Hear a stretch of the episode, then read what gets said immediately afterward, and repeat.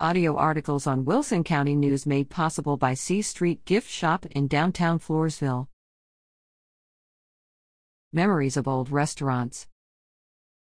Published in the Wilson County News September 15, 2010. Rainy Days and Starry Nights by Lois Eva Zuck Wauson, Eddie and I first started dating in the latter part of 1950. We started going out the night of the Peanut Festival street dance in October and were married less than 3 months later, on December 30th, in the First Methodist Church here in Floresville. One night Eddie wanted to impress me, so he took me to the Manhattan Restaurant next door to the Majestic Theatre on East Houston Street in San Antonio. I remember we sat upstairs. It had stairs to a sort of balcony. He ordered for me. He was a gentleman.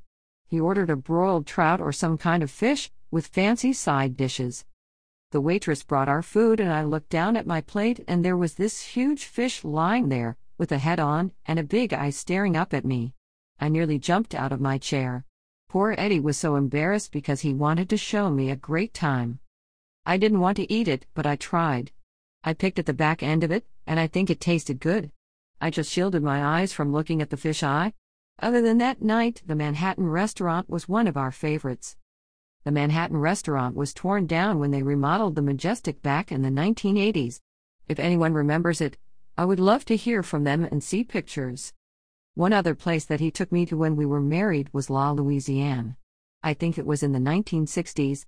It was the only French Creole restaurant within 500 miles at the time, and was one of the finest places to dine in San Antonio, the type of restaurant you would go to celebrate a special occasion.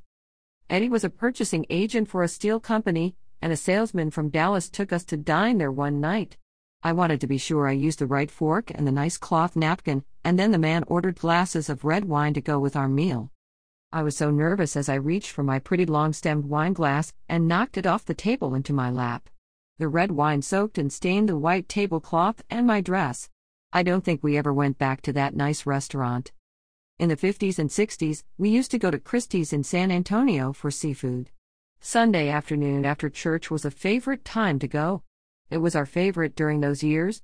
They served huge fresh fried shrimp that had a batter that was so good, and I have not had any like that since. They had a remoulade dressing that was absolutely delicious, which was served over a wedge of iceberg lettuce. It was heavenly. I understand Christie's closed in the 90s. Sometimes when we were dating in 1950, we rode the bus downtown and went to Shiloh's Delicatessen on Commerce Street next to the river in downtown San Antonio. We would get a big frosty mug of homemade root beer, then order their split pea soup and a Reuben sandwich. The next 18 years, Shiloh's was the place Eddie always wanted to go eat. The first place I wanted to go to eat downtown when I moved back here in 2005 was Shiloh's, with its authentic German cuisine. It has operated since 1917, almost 93 years.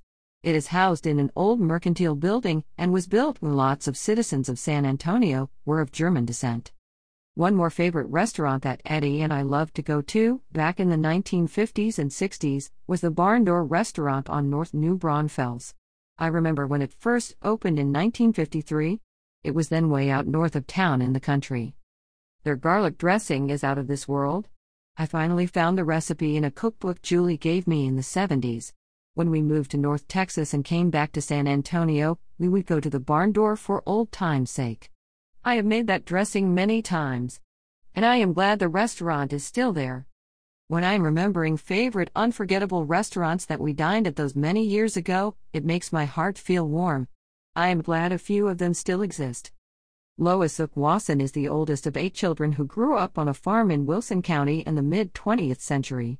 After many years living in other parts of Texas, she now lives and writes in Floresville. Her 2 books are available from the Wilson County News office. Email her at loisason@yahoo.com. Lois Eva Zuck Wauson passed away May 17, 2022.